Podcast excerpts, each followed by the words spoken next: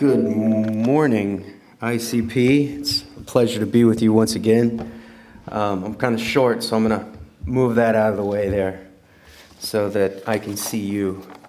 You don't really need to see me, but I just want to see you. We're going to be in the book of Genesis this morning, and, um, you know, it is Advent, hence the ugly Christmas sweater. Um, you know, you can't go through um, an Advent season without wearing one. And if you have the opportunity to preach, I recommend that you preach in one uh, as well. Uh, we're going to be in the book of Genesis, as I said, um, Genesis 3. This is God's word. Now, the serpent was more crafty than any other beast of the field that the Lord God had made. He said to the woman, Did God actually say, You shall not eat of any tree in the garden?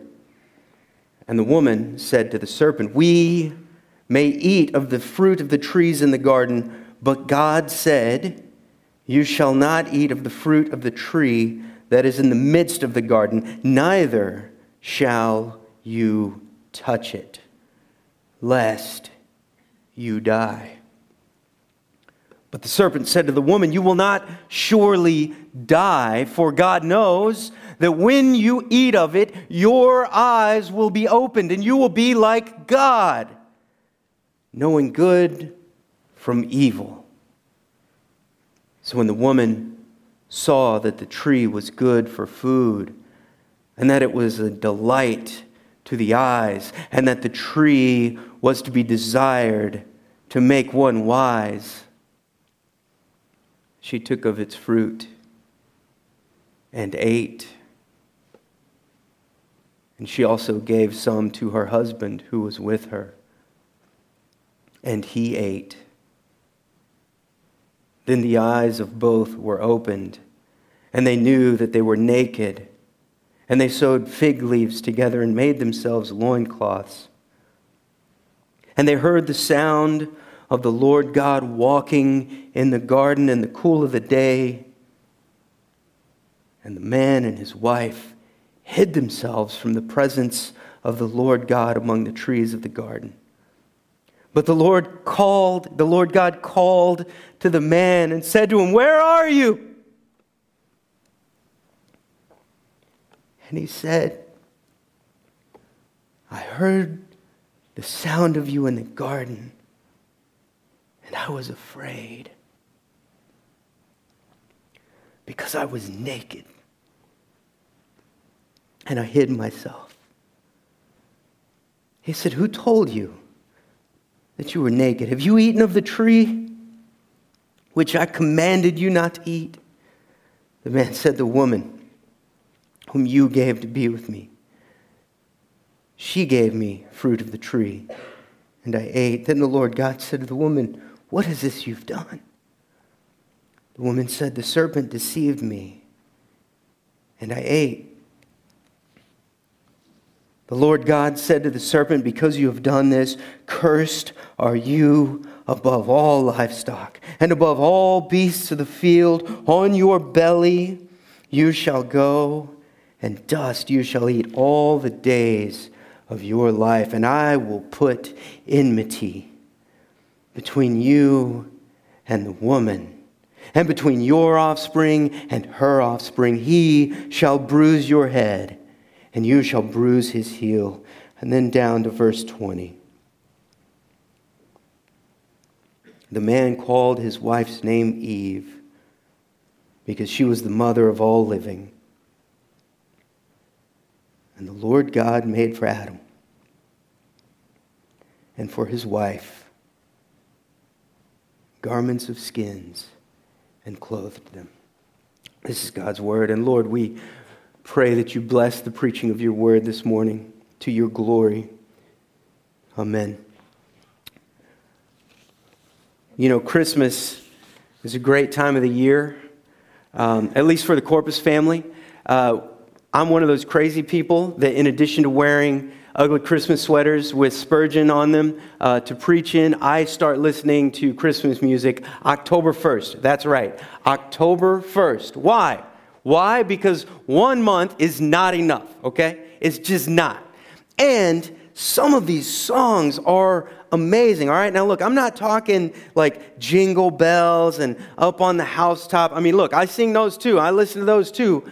Uh, I have a friend who says those are an expression of common grace, a transparent wish for the joy, peace, and hope that only knowing the Savior can provide. But no, the reasons I start listening are different. Things like, oh, holy night, he who is mighty. We just sang this one this morning. Hark, the herald angels. Oh, come, all ye faithful. Oh, come, oh, come, Emmanuel. Oh, come, all you unfaithful. That may be a new one to you. Look it up.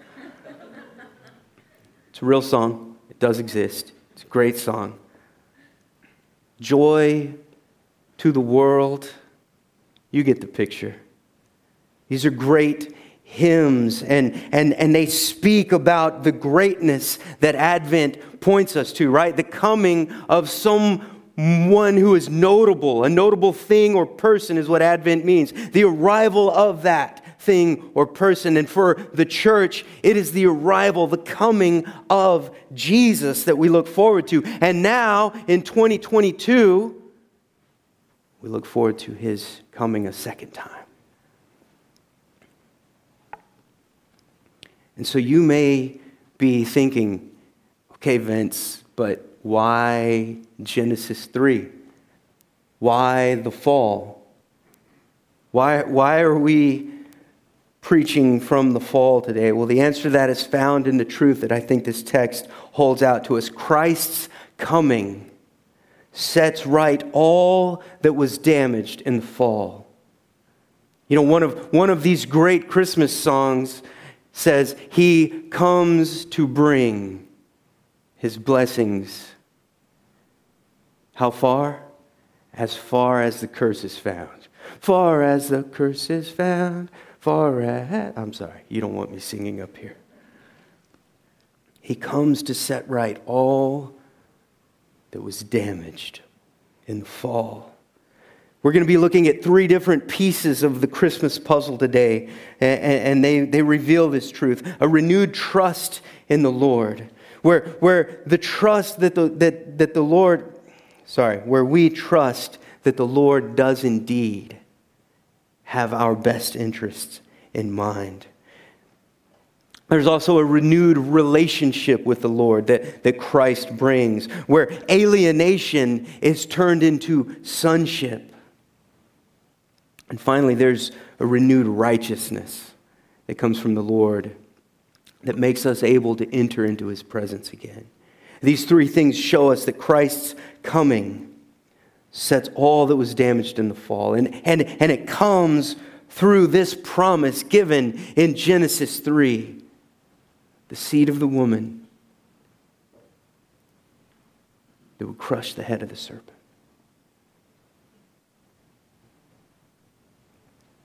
While being wounded himself. It was indeed Christmas in the garden with those words. But you see, there would be no Christmas without the one coming to set right the fall. You see, there would be no Christmas without the baby in the manger but we can never forget that the baby in the manger grew up to be the man on the cross. The baby in Bethlehem would walk the streets to Jerusalem and he would be pierced for our transgressions. The little one born to poor to two poor Jews would become the one condemned as the king of the Jews. The powerless one born was sent to reveal God the Father the one who took on flesh, would be killed and would be raised in imperishable flesh. Ah, we can never divorce Christmas from the cross. The incarnation and, and what theologians call the passion are uniquely and intimately tied. One leads to the other. Incarnation becomes passion. The seed of the woman came to walk up the hill called Calvary.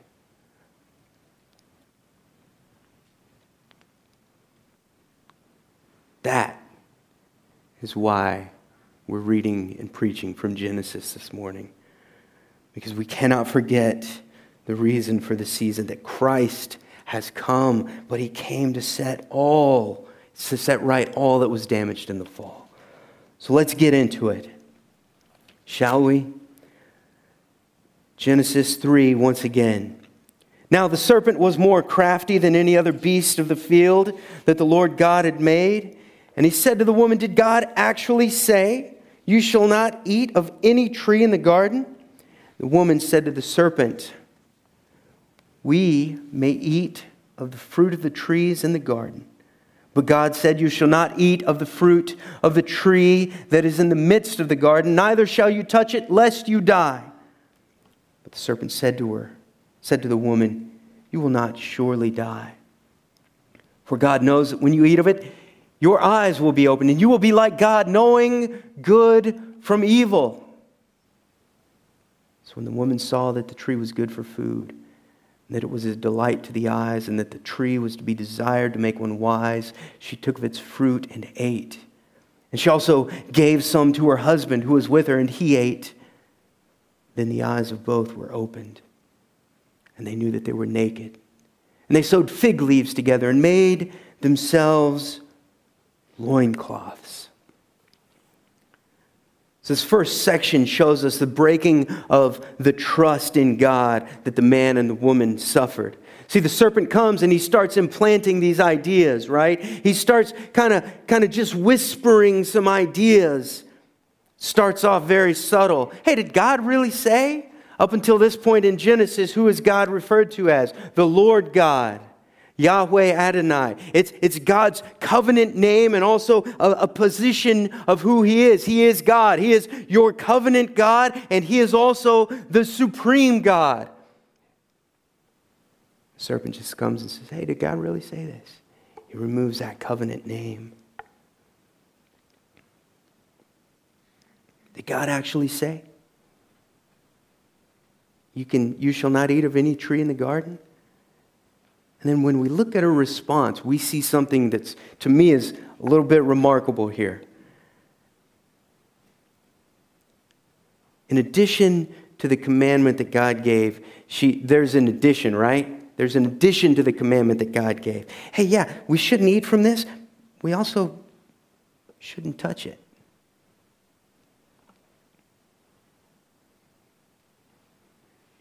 Now, look, it's hard to determine who added the commandment. Was it the, God, the man or the woman? I don't know. I've got some ideas. If you want to talk about that later, we can do that. They're not necessarily right for preaching time. But here's the thing the man was there and he didn't, he didn't step up and say, actually. And so the fact that this change can occur shows that both of them, I would say, thought that God's commands are open to human modification. They are open to some type of change here. Why? Because it's stated here hey, yeah, we shouldn't even touch it as well. And the sense of the commands being open to change shows us that there's already a, a, a root of distrust. And then the serpent goes further. Ah, you won't die. You won't surely die. God knows that when you eat of it, your eyes will be open and you'll be like him. God, God's holding out on you. He knows what's going to really happen. And you know what's going to really happen? You're going to be like God.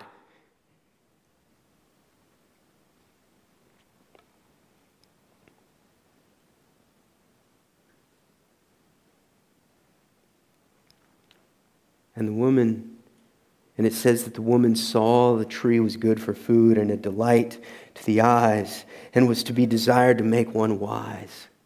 She saw it was good for food. But in the desert, after 40 days, what, what does Jesus say to Satan, the serpent? He says, Man does not live on bread alone, but what? On every word that comes from the mouth of God.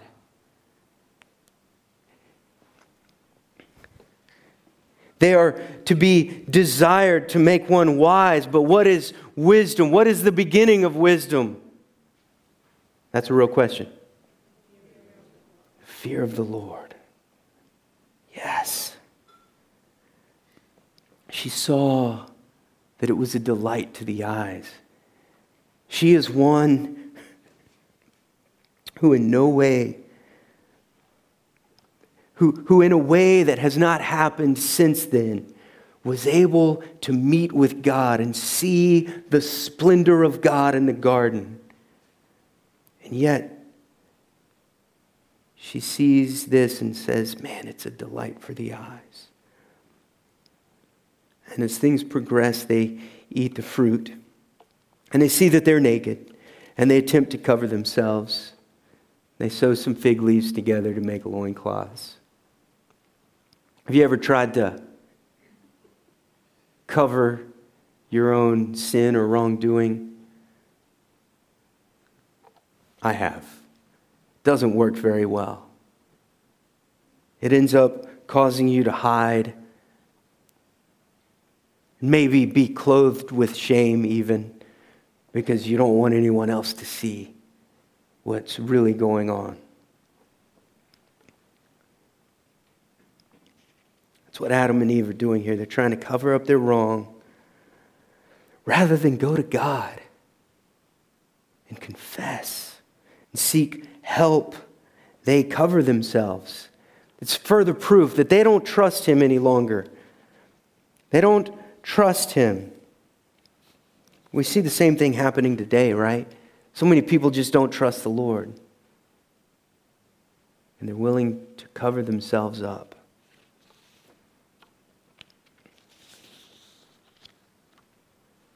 Christ's coming sets right all that was damaged in the fall. So, how does Jesus coming renew our trust in the Lord? Well, you see, Christmas is a piece of that. It is the promise being fulfilled. The promise, as soon as sin came into the world, God made a promise hey, I will send one who will undo this.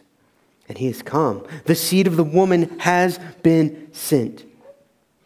And seeing God's trustworthiness proven helps us to trust Him even more. Seeing God's promises fulfilled shows he can be trusted. However, the trust being renewed goes deeper than that. You remember last week, Ted was talking about the Word became flesh and made his dwelling place among us. Well, the Word that was open to human modification, it can now never be changed. It is the God man come in the flesh, Jesus Christ, who only speaks the words that he was given by his Father. Trustworthy. The promise has been fulfilled. Trustworthy. He has sent the trustworthy Son who is the Word incarnate that will never change. And we see, we see the lie of the serpent God knows He's holding out on you. No, He did not hold out even to His Son. He gave all and the best that He had.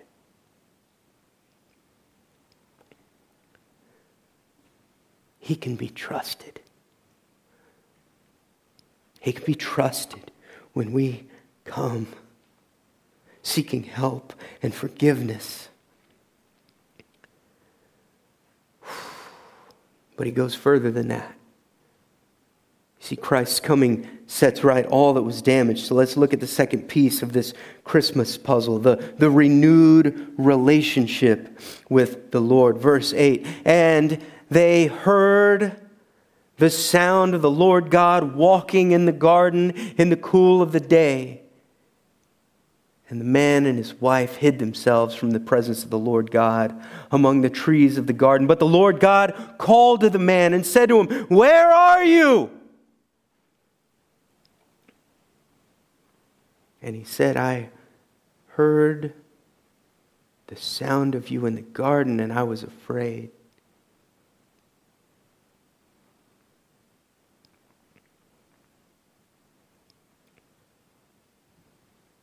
because I was naked.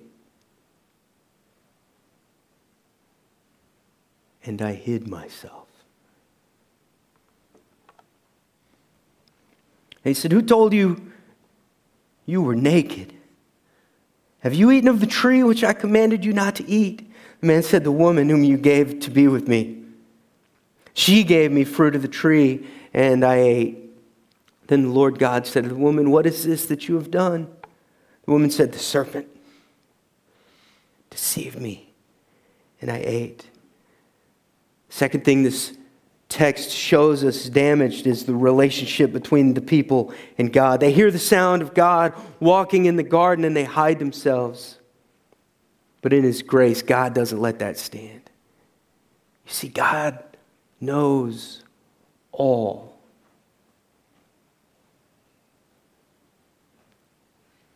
Systematic theology would say God knows not only all, but all possibilities. So he already knows that they've eaten the fruit from the tree in the midst of the garden that he commanded them not to eat.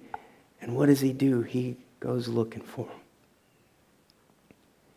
When he can't find them, he calls out to the man, Hey,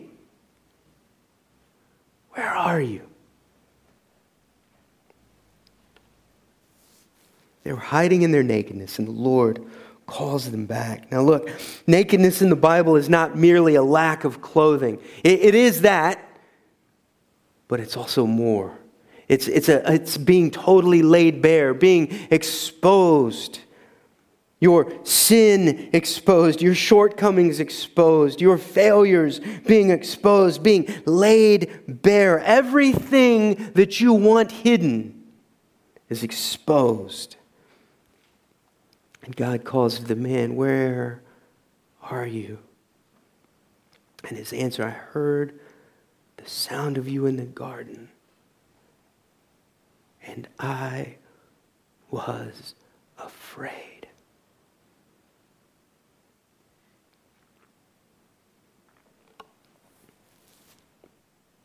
I was afraid. The man and his wife enjoyed fellowship and communion with God. And now, now they know fear when he is close by. When they used to enjoy meeting him as no one else has, they now hide and cower in fear. The relationship between God and man has been broken. And nothing but mistrust and fear define that relationship. Again, they could have come to God when they realized they were naked. They could have confessed, and I, I believe that it is very likely if they would have received forgiveness. But they hid and they tried to cover it up. I was afraid. Why? I would say because they no longer loved God.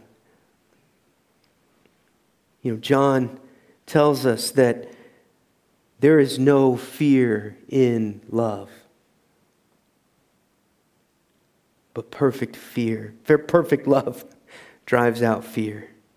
And they now feared God because they believed the lie that he was holding out on them. And then Adam tells God, Hey, hey, hey, hey, it's not really my fault. It's the woman you put here. It's your fault. It's your fault, God. You were holding out. You didn't tell us the whole truth. We're not dead.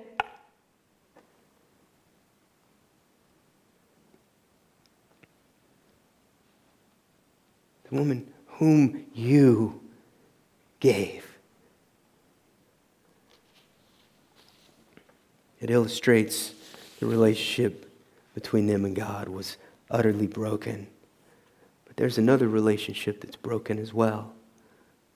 The relationship between the man and woman themselves is broken. See, it wasn't good enough for Adam just to say, hey, it's your fault. No, he's like, hey, it, it's her fault. And by extension, since you put her here, it's your fault. It, if she wouldn't have given it to me, I never would have taken it and eaten it. It's all on her.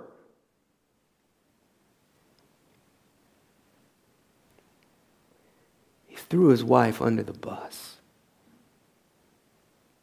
She gave me the fruit. It's all her fault, God. And there's another relationship broken the relationship between man and creation is also broken. Because when he asks the woman about it, she says, Hey, not my fault. One of your creatures.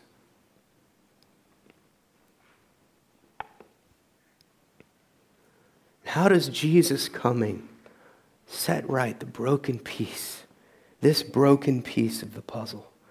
Well, the first thing he does is he reconciles us to God. You see, in the genealogy of Jesus in Luke 3, we, we get all the way back to Adam and we read what about Adam? That he was a son of God. And so Jesus reconciles us to sonship with God. He rights the relationship between man and God by allowing us to come back into the fold. Paul says that we have received adoption as sons of God, and if sons, then co heirs with Christ. Now, look, don't let the word sons throw you off if you're female. It can mean sons and daughters, it can mean children. But it does say sons. That's why I'm saying sons. And then John tells us see what kind of love the Father has lavished on us that we should be called children of God. And so we are. Our deepest relationship is renewed through faith through in the birth, the life, and the death of Jesus on behalf of his people. And he goes further than that. He renews the relationship not only between husband and wife, but between man mankind. How? Well, we read in Ephesians, hey, he has broken down the dividing wall. And where, well, first between us and God, and then where two men once stood, now there is one in Christ.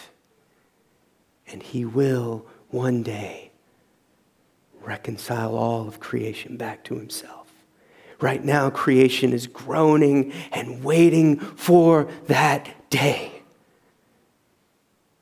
And at the second advent, it will come to pass that all that was damaged in the fall, Christ will set right.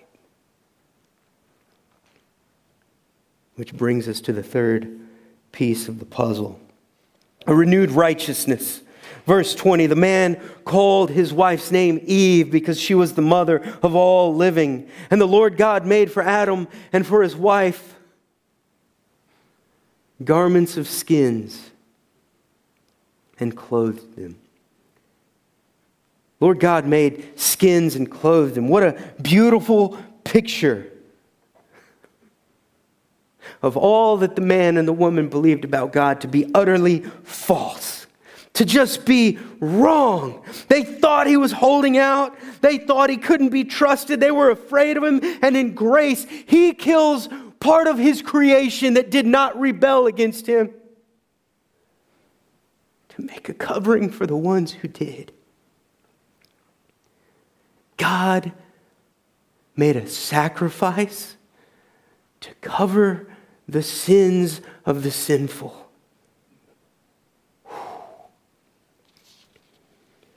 Adam and Eve tried to cover their sin and failed, only making for themselves loincloths. The Lord God made them garments, He made clothes for them. Highlights another way that Christ's coming sets right all that was damaged in the fall. We needed something that we couldn't make. Adam and Eve needed a covering, and their failed attempt only made loincloths, only made a mockery of their nakedness. And God said, Don't worry, I'll cover your sin for you, I'll cover your nakedness. We needed a righteousness that comes from God. We had lost it in the fall. You see, us being in Adam when he sinned means we also sinned and died and were condemned. And all mankind today finds itself in one of two places. We are either in Adam, as Paul says, or we are in Christ, as Paul says. There's no in between. So we are covered with the unrighteousness of Adam, or we are covered with the righteousness of Christ.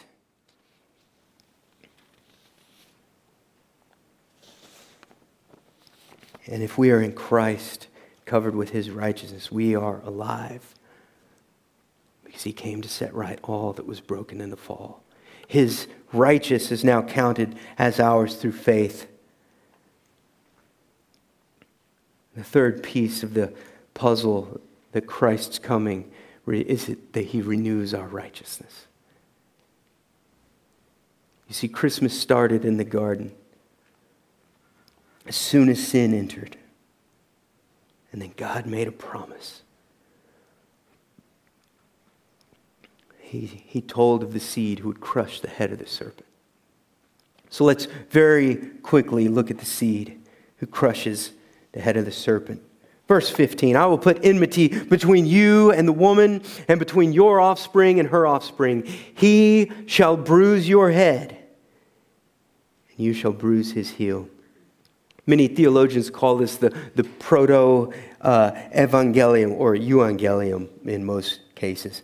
Um, just means first gospel, okay? Fancy Greek sounding words. Sorry, sometimes I nerd out the first gospel. This is why we celebrate Christmas. The gospel promise made in Genesis 3:15 came true when Jesus was born to Mary and Joseph in the town of Bethlehem. The road that Mary and Joseph walked to Bethlehem ends in Jerusalem. The cradle turns into the cross. The child is the Messiah, the promised one who would crush the head of the serpent.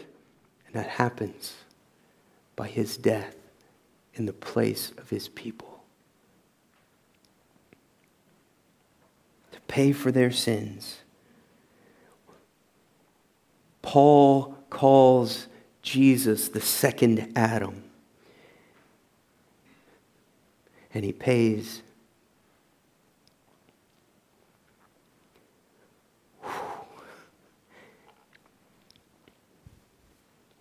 He pays for the sin of the first Adam.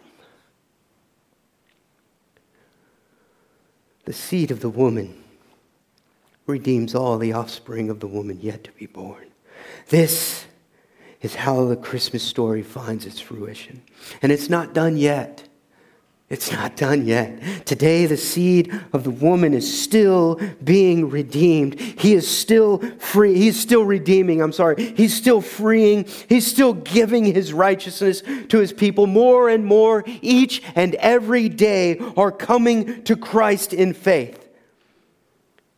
And he will be victorious in the end because he triumphed over the serpent at the cross. He crushed his head at the cross where he was bruised, where he was stricken with stripes that brought us healing.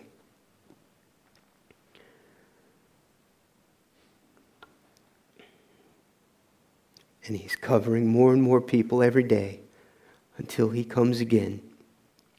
And here in a bit, we are going to come to the Lord's Supper.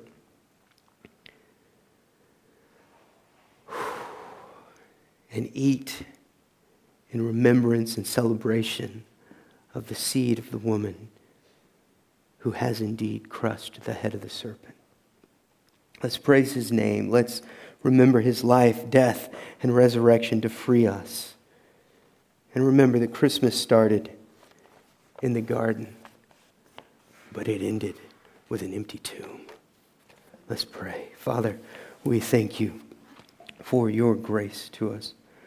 Lord, we thank you for your word. We thank you for Christ and his overcoming of the serpent. Lord, we thank you for the righteousness that he has provided, the righteousness that he so freely gives.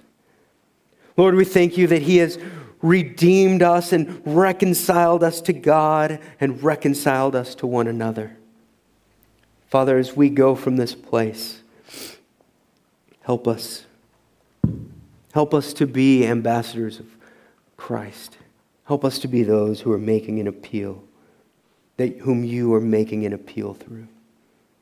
Help us to point others